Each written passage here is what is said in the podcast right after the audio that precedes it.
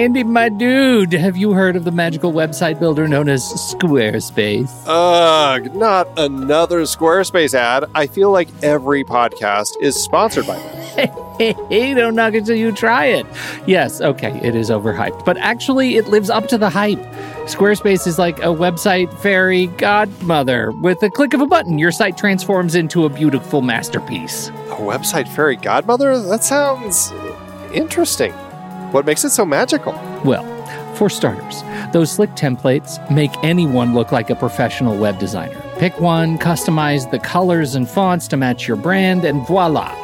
Plus, the drag-and-drop fluid engine is so easy, your grandma could build a site on Squarespace. Well, she did knit me a lovely scarf last Christmas. Maybe website design is next. Exactly. And when you're ready to sell your Nana's handmade scarves online, Squarespace has built-in e-commerce. Add a store with one click. Get flexible payment options. Then watch those sales roll in. And when she wants to teach others her steezy scarf skills, Squarespace's new courses feature is just the ticket. Nana can set up her curriculum and enrollments and payments in a snap and become the next e-knitting influencer. Oh, wow, you really sold me with the grandma angle. Sign me up for that free trial. Just go to thenextreel.com/Squarespace and transform your site into a beautiful Squarespace masterpiece. Well, thanks, Pete. Even though it's overhyped, Squarespace actually sounds perfect for Nana's site's needs. Appreciate the warning on the ads, though. I'll brace myself next time I listen to a podcast. Anytime. Let me know if you need any help getting that site up and running.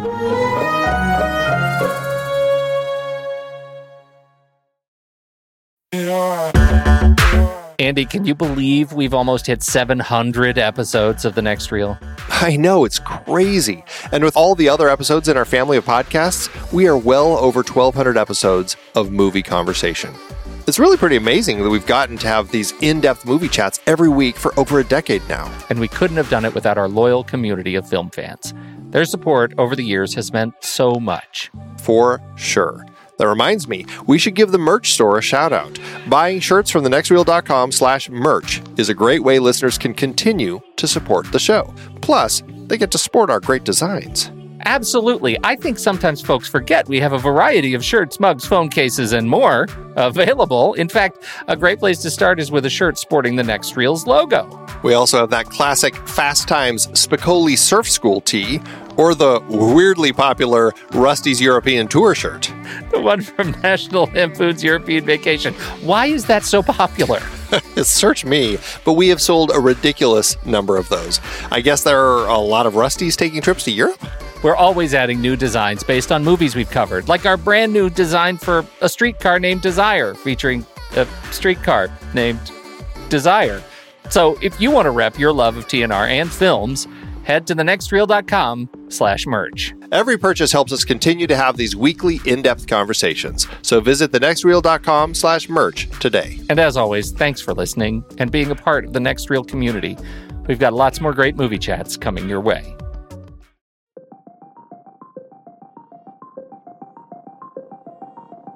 The Film Board gathers. The Gang of Thugs is here to take on a movie currently in theaters in this month. Hey, do you ever wonder what it would be like if we all trusted AI? If we could work with these creations to build more great things, to solve hunger and teach our children, to work together in harmony? Well, wonder no more, because Gareth Edwards thinks the Americans wouldn't be able to handle it and would just build bigger tanks. Welcome to The Creator. When the war started, protected me. Took better care of me than humans would have. They're not people, Maya. It's just programming. 10 years ago today, the artificial intelligence created to protect us detonated a nuclear warhead in Los Angeles. This is a fight for our very existence. Sergeant Taylor. We are this close to winning the war. But the AI are developing a super weapon. Retrieve it. Or they win.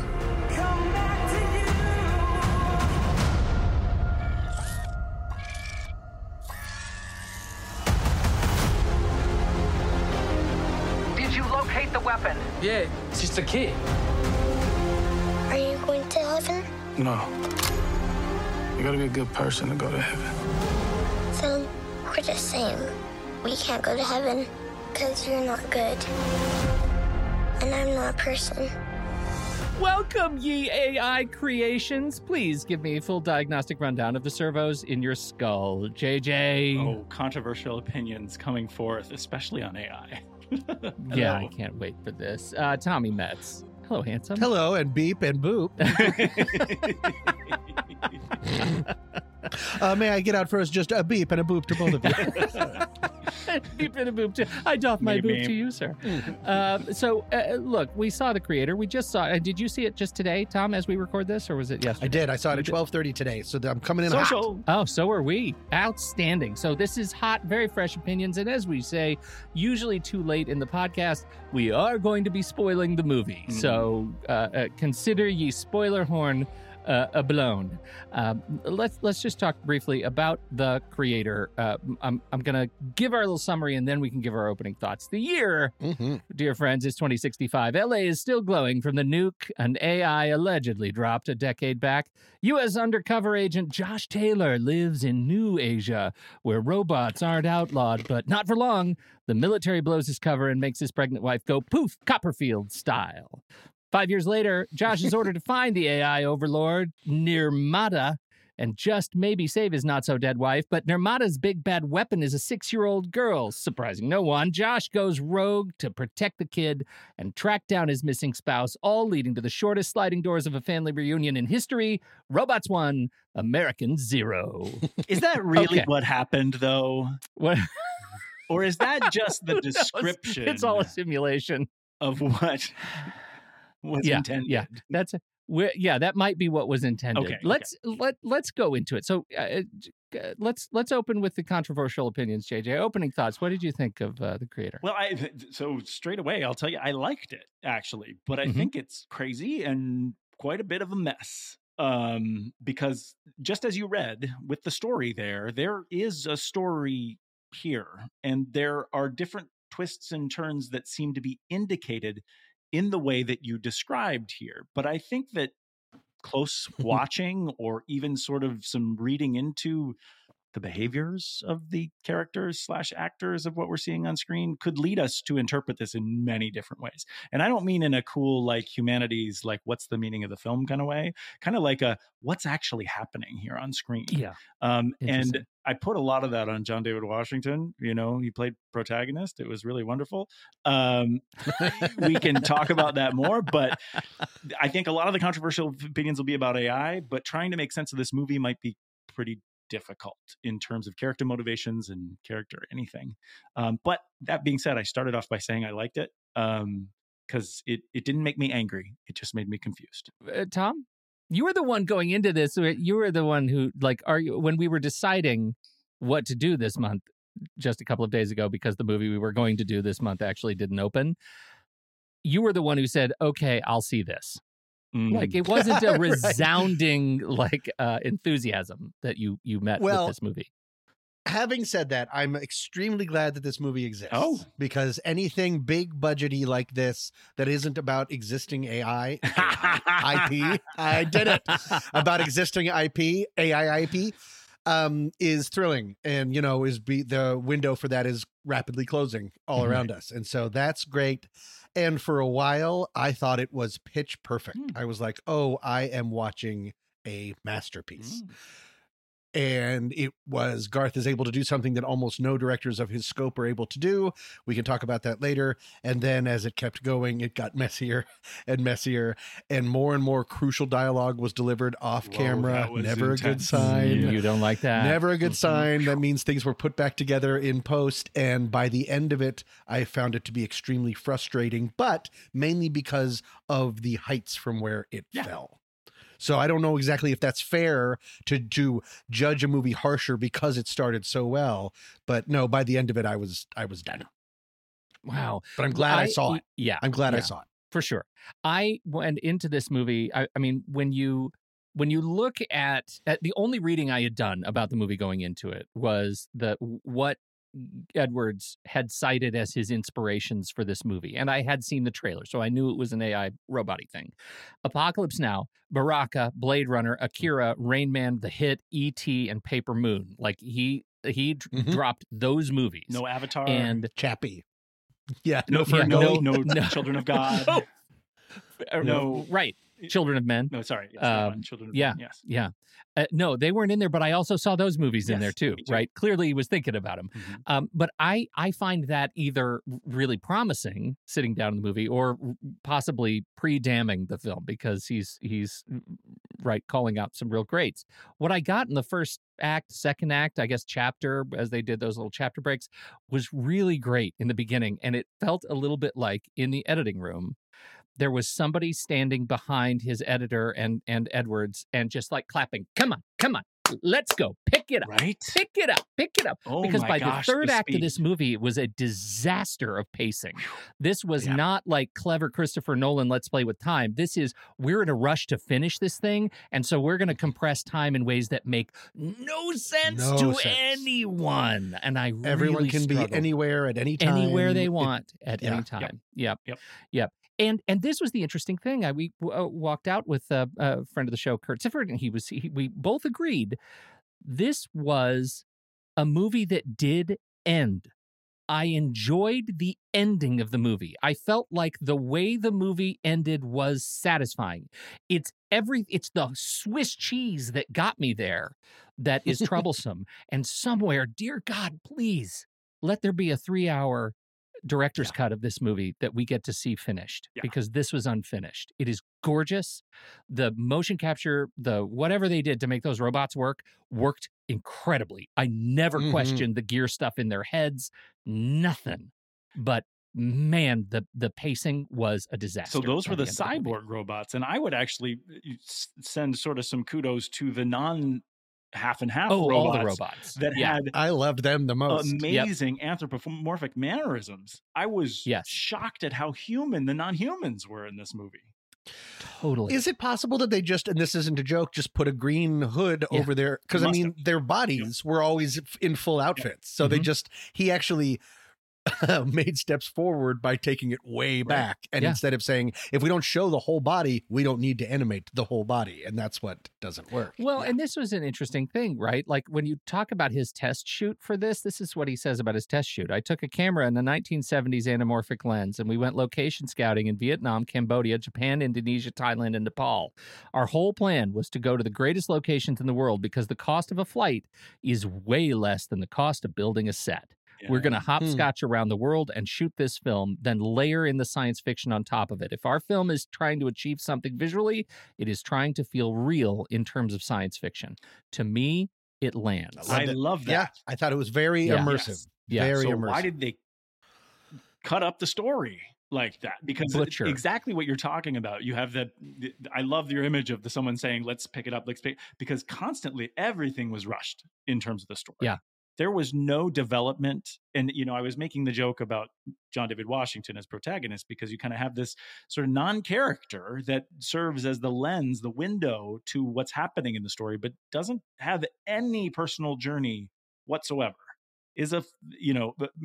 Moves with whatever story momentum is happening at that particular moment and is some sort of machine of the story. There is nothing for him in this movie. And I mean, it's just, I think it's ironic that in Tenet, his name was protagonist because he shows up here. It's the same way. Well, take a step back though, JJ. I mean, I find John David Washington incredibly charismatic on screen. Yeah. I really like him as an actor, but your point, has he ever been playing anything other than John David Washington? No. Like, can you think of a movie where you're like, my God, his performance was transformed? Evidently not. I mean, and that's the thing. I like the actor too. I didn't like this character though. I didn't understand any motivation for this character whatsoever. There is an assumed self from the beginning about whether he is doing X thing as an undercover person or X thing as a rebel fighter. And it becomes the total recall of now I'm joining Quato. I mean, there really isn't any motivation for this character whatsoever. And that's pretty terrible, I think. there was that one afternoon they spent walking on the beach for B-roll all day.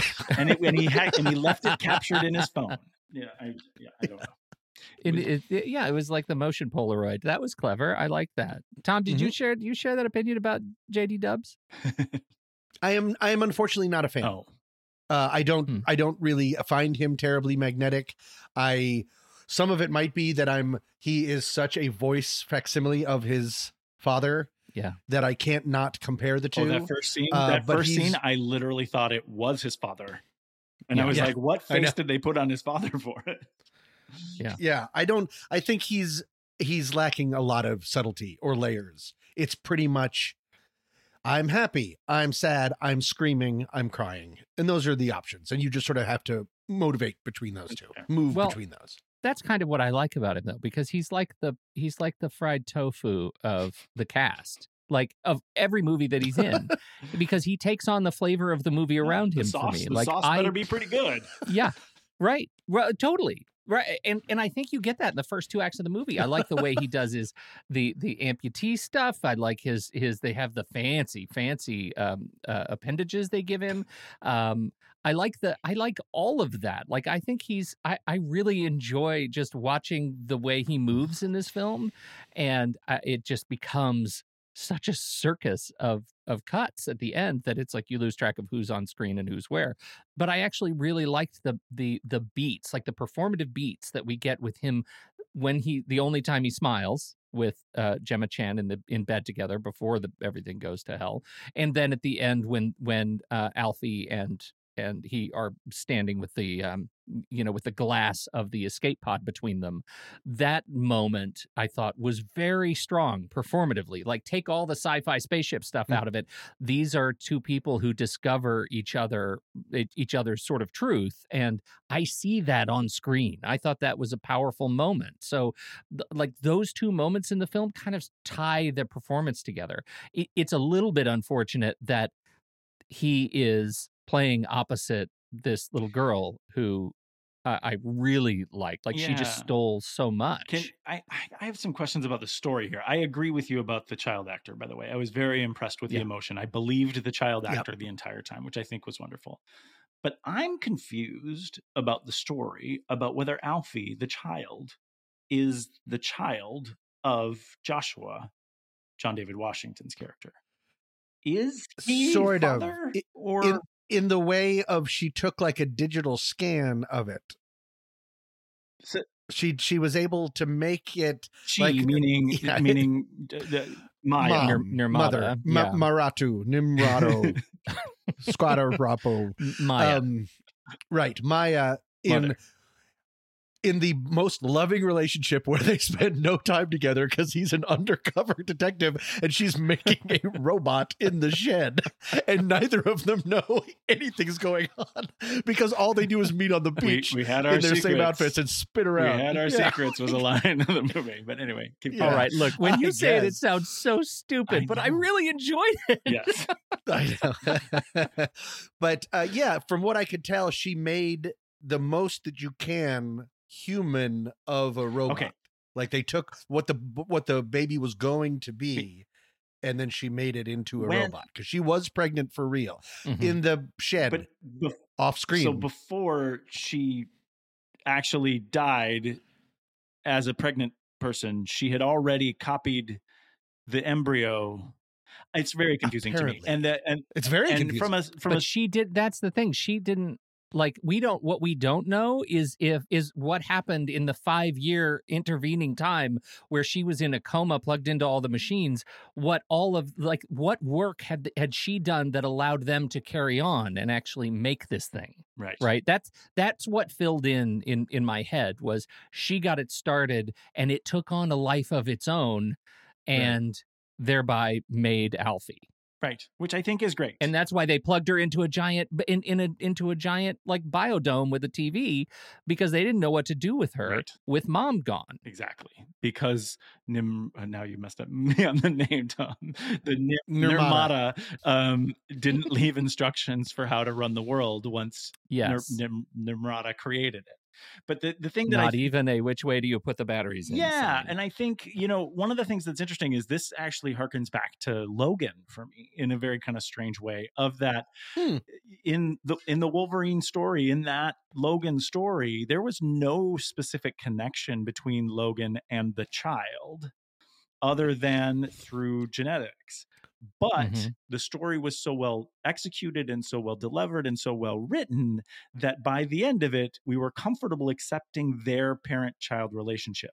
And I think that could have been another level for this film to go that seems like it's right there that no one's talking about. And I agree with you, Pete, about that last scene. I think it was powerful and emotional. So why aren't we talking about the fact that these two beings are connected in some intimate way? Because it was cut by that the clapping editor. You're right. I really feel like that. I feel like what they tried to resuscitate was just barely enough story to get to the 2 hour 13 mark because the movie demanded to be 3 hours. Well, did you notice the amount of editors? No. Three editors. It's a lot. That is a lot. Dear. Okay. That's generally shorthand for someone was brought in to save something that was floundering. Yeah, and for one reason or another. Yeah. And I'm not saying the original was bad, but maybe the studio just said, no, it has to be 2 hours, 15 minutes. That could be it. Or, I mean, there's as I said already, the sheer amount of off-camera dialogue as things become more and more and more important, and then dumber.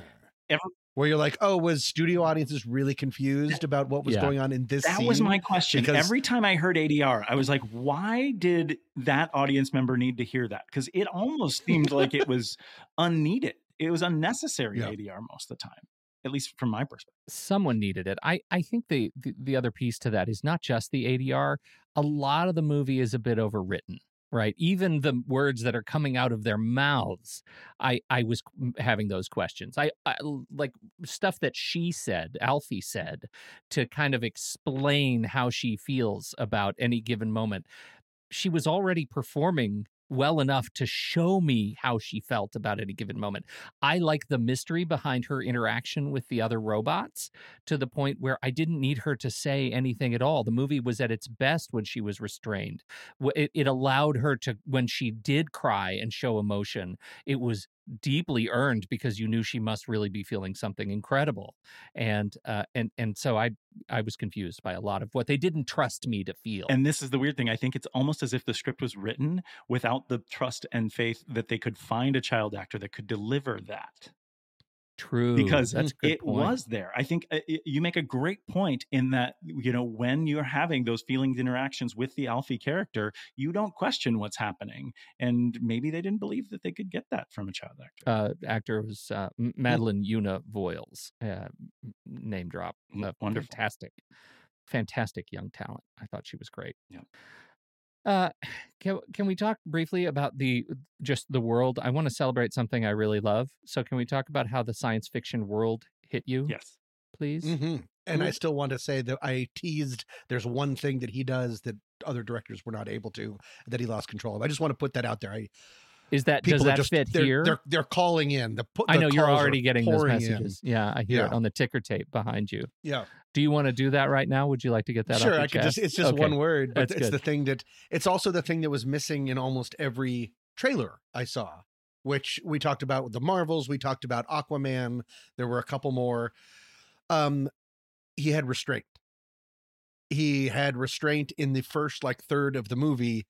Where he could have thrown the camera around anywhere. He could have done all those things that I accused DC and Marvel of doing ever since Peter Jackson directed The Hobbit. I feel like just let's film it all. And he really was very delicate about it in such a beautiful way. And then, the opening of the old newsreel footage was outstanding. Perfect. And how seamlessly became from this is what we thought the future was. Oh, wait, we're in the future now. It's still things look really cool. The way that they measured up and then his use. It's who directed District 19? District 17? Peter Jackson, right? No. It's I think it's his protege. It's the same guy that did Chappie. That's why. Yeah. Yep. No, I thought all those were Peter Jackson. Neil Blomkamp. They do the same thing, which is so rarely found in movies like this. They film during the daylight and use that to bolster the reality of the world. Generally, like in Blade Runners, things like that, you hide in the shadows. But because he filmed so practically and, like you said, filmed in real places versus building CGI worlds, that it just was remarkably realistic and immersive. Right well, away. And I love that you brought up Neil Blomkamp, because that District 9 has a very, it really does have that feel for it, which was the, you know, again, shooting in the day. I never once questioned any of the technology as possibly not existing, right? It just, it was beautiful. I mean, it just really well integrated. JJ, I'm sorry I interrupted. No. That's exactly what I was going to say. I mean, it harkens back to that. I actually, especially we talk about the non-human characters here, and that reminded me so much of District 9. I was right there, square in that world again. In terms of the rest of the tech, though, I mean, I kind of lean on you, Tom, because I know how you don't really truck in these movies. Did you find yourself enjoying the experience? Are there other movies that you think of, like when you're talking about District 9, you're talking about Blade Runner? Do you like those movies, that kind of science fiction? Yeah, because it feels very grounded. It feels real. It feels dirty. A lot of times when they make these movies, they forget that not everything should be shiny. These are machines that this isn't. In a lot of these movies, it's like the first time any of these machines, any of these guns, any of these outfits have ever been worn in the world of the film. And instead, these have been used, like all these people, everything's kind of dirty and messy and scuffed up. And that really just adds to the verisimilitude of it. The only thing that I had, if there was trouble with some of the stuff, and this is when it was squarely getting more and more messy and repetitive, the gigantic tanks. Yeah. That managed to that one tank is the size of a football stadium and yet sneaks up behind half the cast. They're like, what? It's over there. And it's like, it's a blimp. It is a Zeppelin behind them crashing through everything. And they're like, yoink. Yeah, that's when it just starts to be like, oh, you're doing great. Whoever told you it needs to be bigger, bigger, bigger, don't listen to them. You're doing great. You had restraint. And then, yeah. This takes me. All the stuff about the Vietnam, I mean, it reminded, I love that he said Apocalypse Now. Yeah. Because when they were like going to that first city, I wanted to be like, hey, no fortune in son. I was waiting for the entire Forrest Gump soundtrack to start. Well, how about that Radiohead music cue and the first planes coming down over cover of night?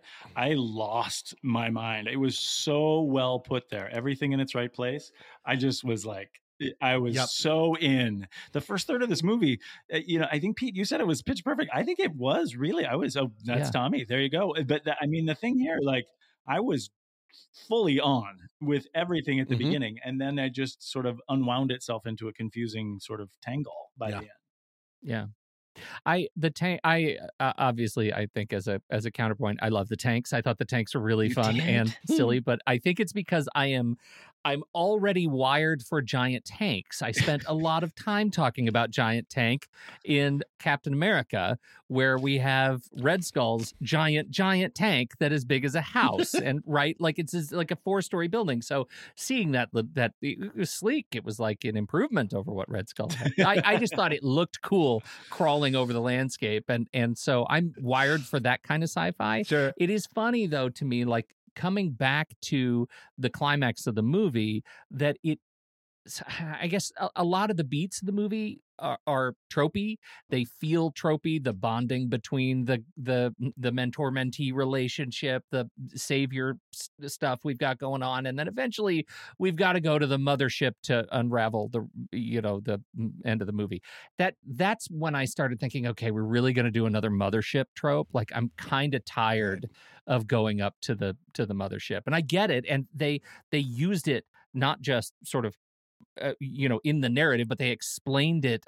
They explained around it in the form of like economics. Like we cannot build another one of these things. I liked those scenes where they were talking about just sort of the impracticality, how the stakes are so high. But if they don't want somebody shooting at it or trying to take it down, they probably shouldn't be putting laser blue giant targets on everything on the planet.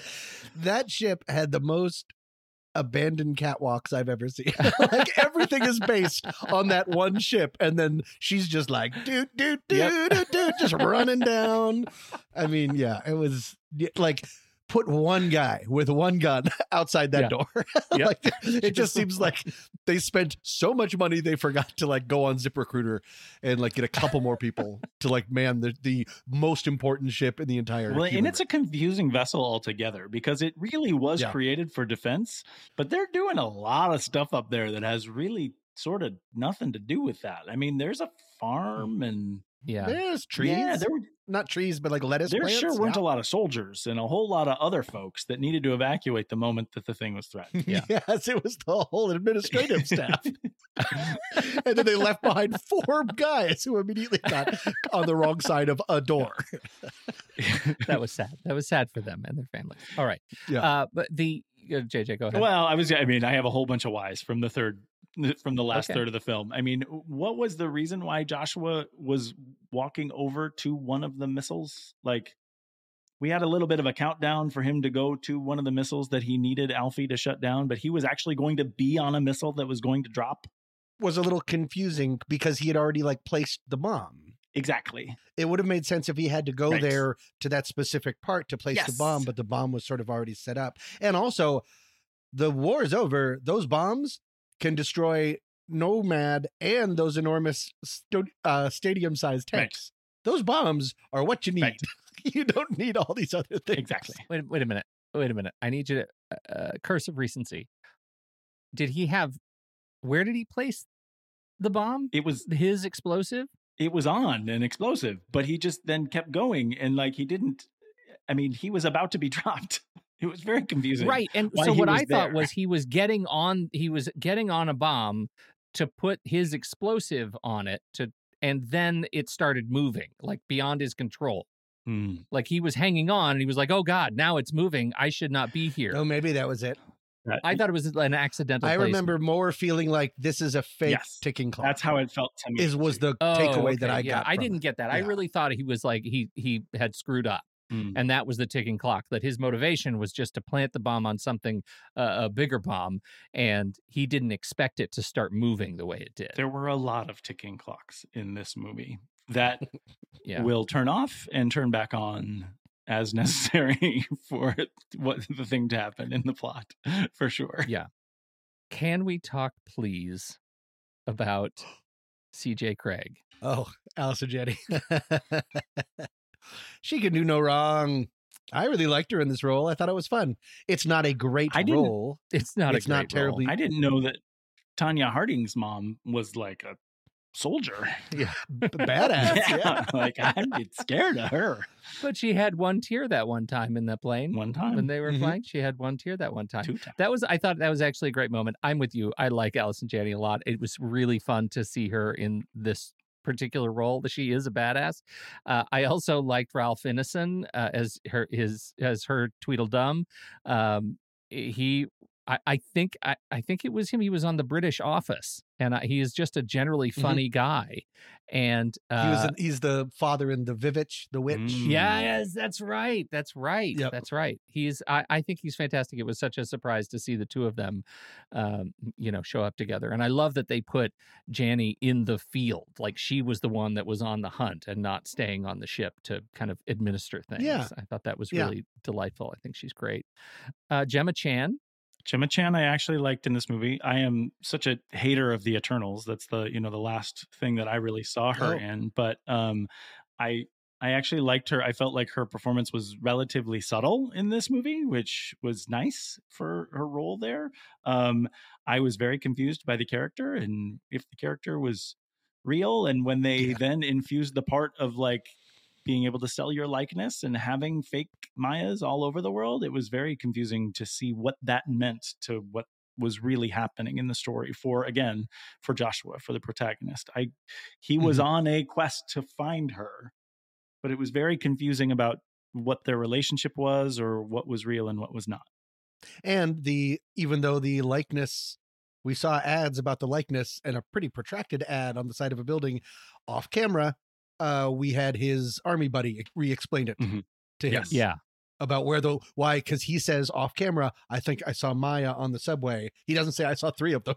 He just says I had Maya on the subway, and then the guy re-explains it again for who and why. Unnecessarily. Yeah, that's another great example, because that isn't even, some of that's not even off camera. Like, they intentionally didn't trust me to get the placement of the ad and the placement of three Mayas in a row on the same bus to understand what was going on. Like, that is that's just shoveling. And yeah, I didn't care for it. Which is just, I'm at risk of just reiterating something that I said before, but one of the reasons I'm being so snarky and so hard on it is it had so much going for it. Yeah. And it was right. And then it goes off the rails. If you spend that much amount of care and vision in world building, and you can't just knock out the first version of a script that makes sense, that you don't need to retcon completely in post, it's just so frustrating. Yeah. I know it's hard. It's incredibly hard. And I don't know. I bet the studio, the pressure of the fact that this isn't existent IP, I bet there was an enormous amount of pressure from the studio on him. But still, it feels like they started shooting before the script was done. Yeah. JJ? And that's just so disappointing. Well, and then this would be, I guess, philosophically the polar opposite to something like Ex Machina.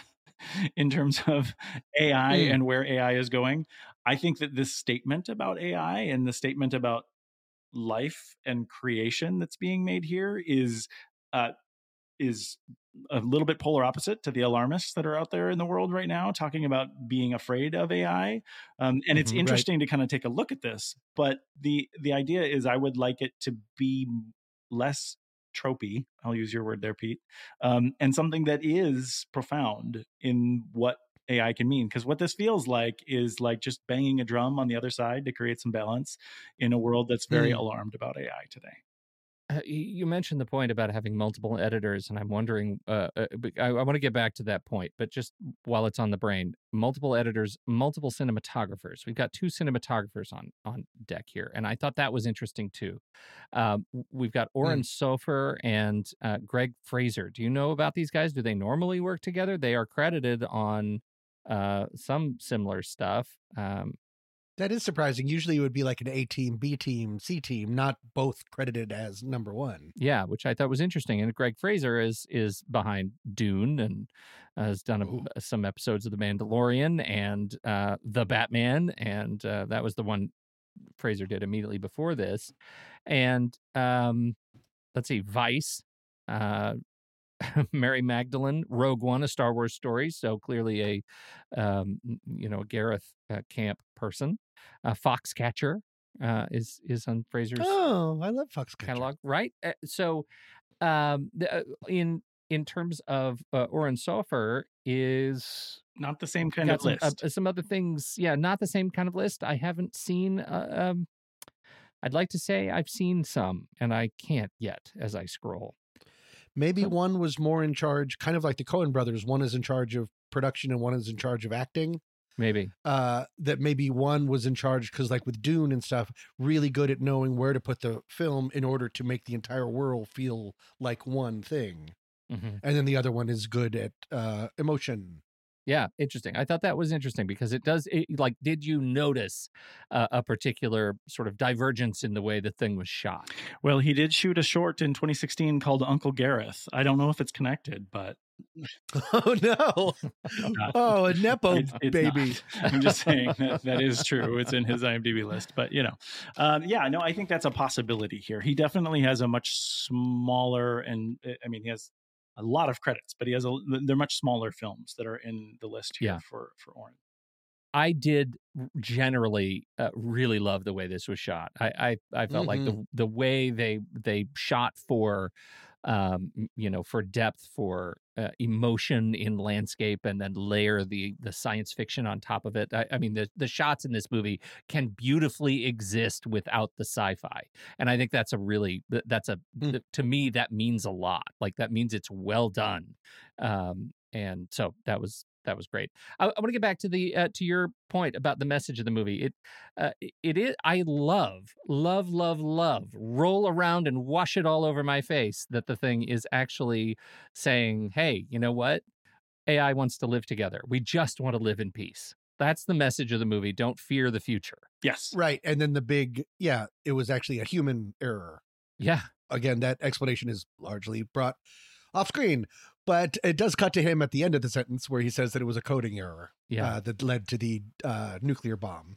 You think nobody would know what coding error is? That's why they had to say human error. Right. I would have liked for that to have really been a cool mystery to uncover.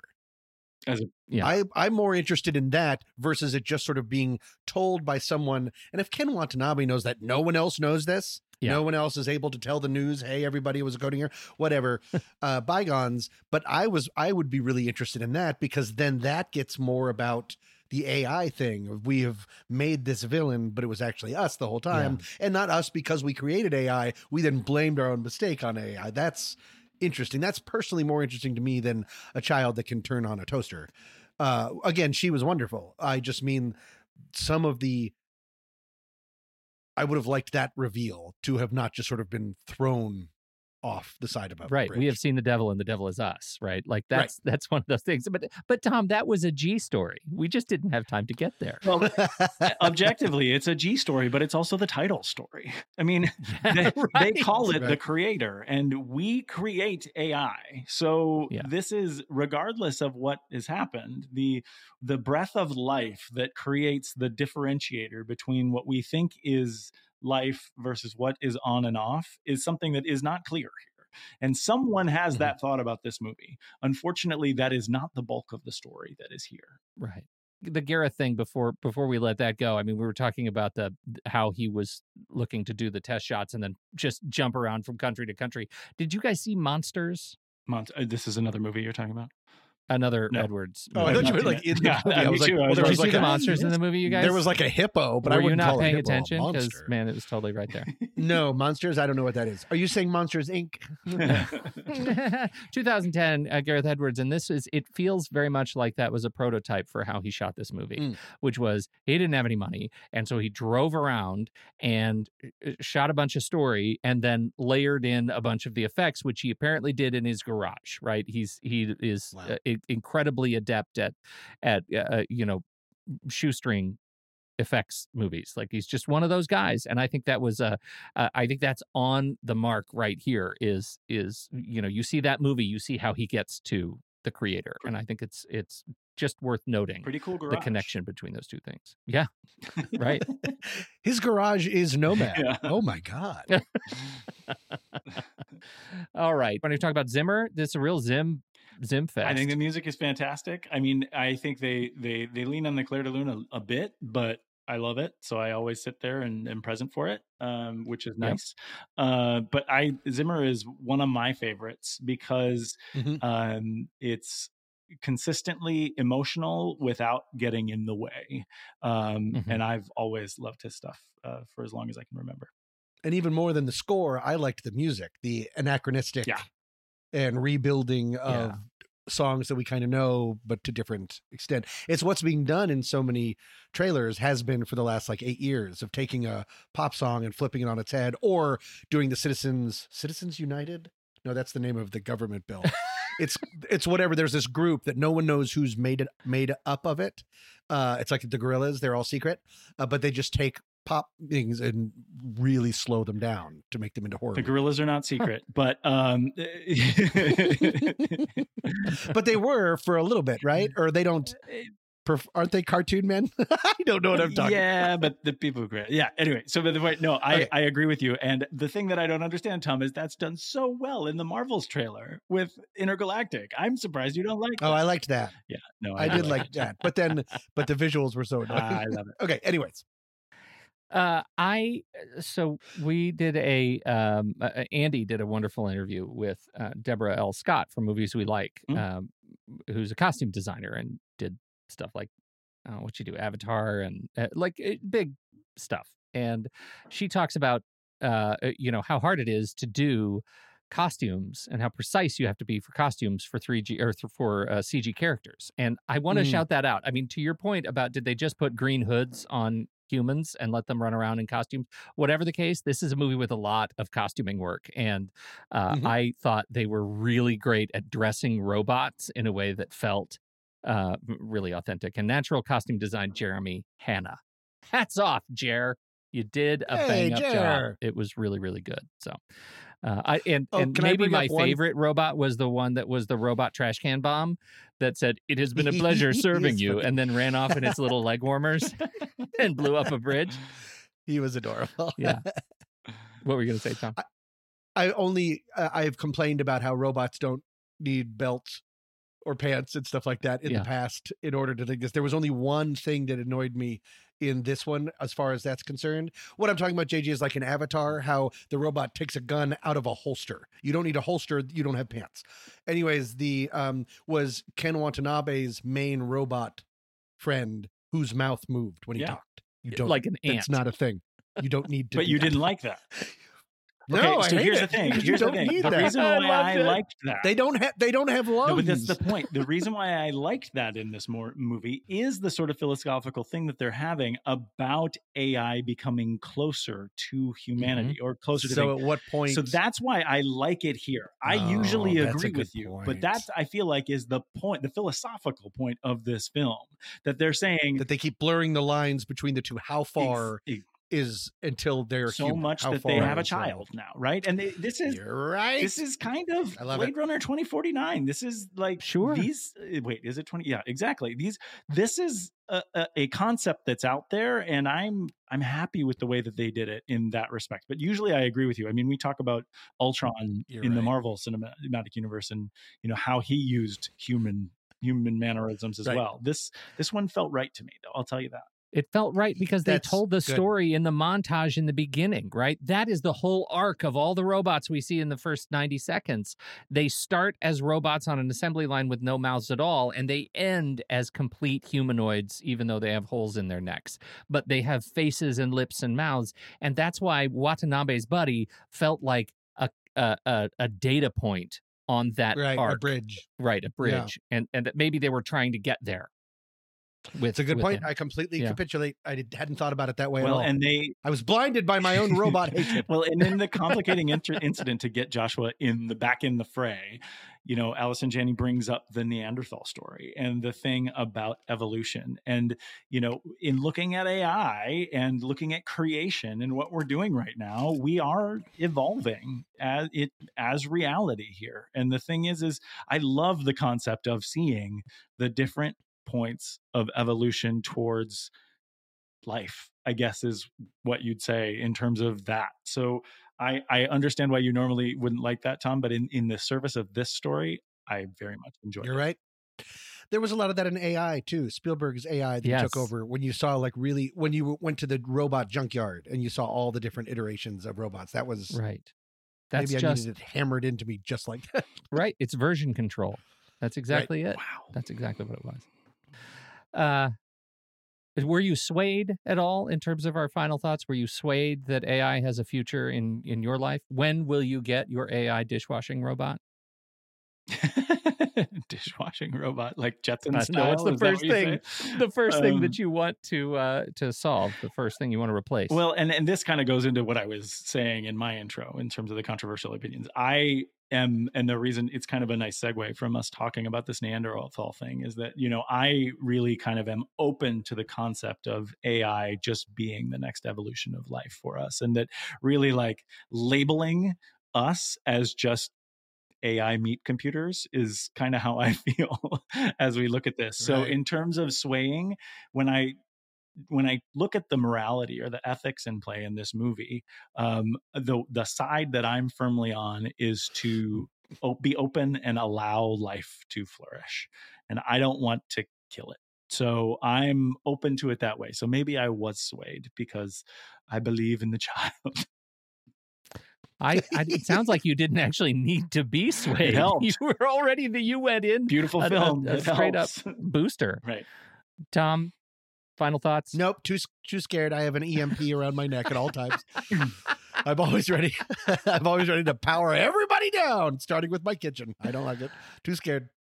You know, I don't trust things coming from humans I don't trust humans. That's the problem. It's not that I don't trust the robots. I don't trust the humans that made the robots, because if they act like humans, we don't have a great track record sometimes. Yeah. And that's all they have to act like. That's the thing. That's there are no other examples. I, for one, I went in with very high hopes for this movie, and the third act dashed some of them, but not enough to make me not really, really have enjoyed my experience. I think it was, as much as it was straight across the bow with a few tropes, so much about what makes these movies good is how clever they are in actually delivering the old standards, right? They aren't old standards for nothing. So we were going to get right back to our reviews of these things. First, some housekeeping. Join our online community with fellow movie lovers in the Next Reel in the True Story FM Discord server. You can join for free right at thenextreel.com/Discord.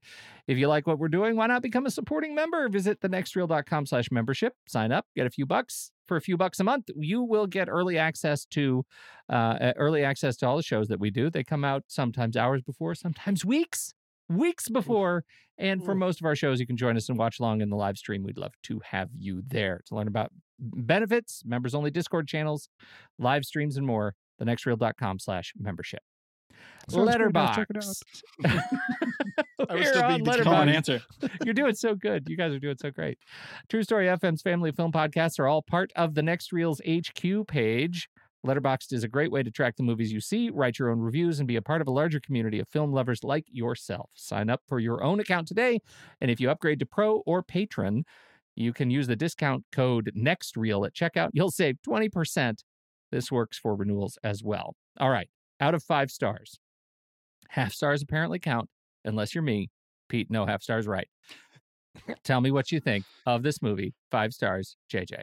I gave it a 3, and I think, you know, if you listen back to this podcast, you're going to hear us with a lot of complaints. And I think the kind of thing that I would say based on what we're talking about is that I think we had such high hopes for it, in that there were so many wonderful things about it. It's a movie that I wanted to be a 5, but my frustrations brought it down to a 3. So I'm there. It's definitely on the positive side of everything, but I'm a heart and a 3 because it's good, and but it's fast and it's messy. Okay, 3 stars in the heart. Tommy? I like what JJ said, so just put my voice over his using AI and have me say exactly what he said. Yeah. Okay. Because, I was, for a while, I was thrilled that I found my Star Wars. Maybe I found my Star Trek, and then it all went away. But it was worth it being there, and I'm so excited. I really hope it does well. It seems like it's going to be, duking it out with Saw and Paw Patrol? I don't know what's out right now. But either way, I hope people, even though it needs more love, I hope people do recognize it for what it is and how rare it is to have something like this. So you could just isolate it. 3. You could isolate it and go, samesies, noun. What he said. Yeah. Yes. Beep, boop, ditto. Okay, done. It worries me a little bit just looking at so far opening weekend worldwide 5.6 million. That seems low to me. It seems like this movie's getting kicked around a bit for a movie this big. And I think people should see it is what I think. There's no promotion on it. I'm just going to say that. I mean, pretty little. The boys brought my 11 and 14-year-old to the movie today, and both of them said, where did this come from? How do we not know about this movie? There's nothing talking about this movie coming out this weekend. So and being that it's a 3, it's not the kind of thing that's going to get a whole lot of legs going, you should go see this too. So it's unfortunate that it's a little bit of a above middling movie that doesn't have a whole lot of promotion behind it to get it some butts in seats.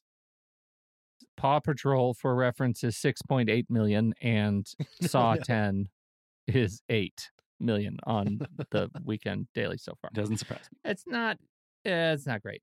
The latest weekend for The Equalizer 3 was 4.8 million, cruising in on this movie's opening weekend. I love those Equalizer movies, so that doesn't surprise me. Oh, yeah. I think they're fantastic. Yeah. Well, I'm going to go ahead and do my part to try to give this movie legs. I'm going to give it 4 stars. All right. Wow. And a heart. I know. I love it. I have just upped our collective rating to 3.333 repeating. That's how it works. That's pretty exciting. And so I think it's great. I think people should watch it because it is a feat of a film. Even if this part of it, the story in the third act, the editing in the third act kind of falls apart, it's still beautiful to look at. every single frame. I think it's a gorgeous, a fun science fiction movie. And I love when movies like this come out that are, mm-hmm. you know, additional, like add them to the list of my Blade Runners, you know, they just feel good. So I'm here for it. 4 stars. Look at that. Thanks, guys, for doing this. We had a pivot at the last minute. I really appreciate you hustling out there to see this movie. And next month? That's right. What are we doing next month? We have already decided, and I think it's big. It is big. What are we doing? Paw Patrol! Scorsese's Paw Patrol. Martin Scorsese's Paw Patrol. No, we are going to take on Martin Scorsese's other release next month, which is the movie. I think this movie's been in the making for like 15 years. Killers of the Flower Moon. And it's going to be in theaters. It's also an Apple production. So I imagine as much as Scorsese's going to try and keep it in theaters as long as he can, it'll probably hit Apple pretty quick too. So anyhow, that's a big deal. Killers of the Flower Moon. Very excited to see that movie. The trailer reports that this is Leonardo DiCaprio's best performance of his career. That's what the trailer says. And if you trust trailers like I do, you know you're in for a real ride. Thanks, everybody. Don't forget to join the online community with fellow movie lovers. Learn more at thenextreel.com/Discord. And again, hit up that membership program, thenextreel.com/membership. Really, really, really supports the shows that we create here. If you like any of the stuff that we do or have ever done, a few bucks goes a long, long way. On behalf of Thomas Metz III and Justin J.J. Yeager, and I'm Pete Wright. Thanks, everybody, for hanging out. Meeting adjourned.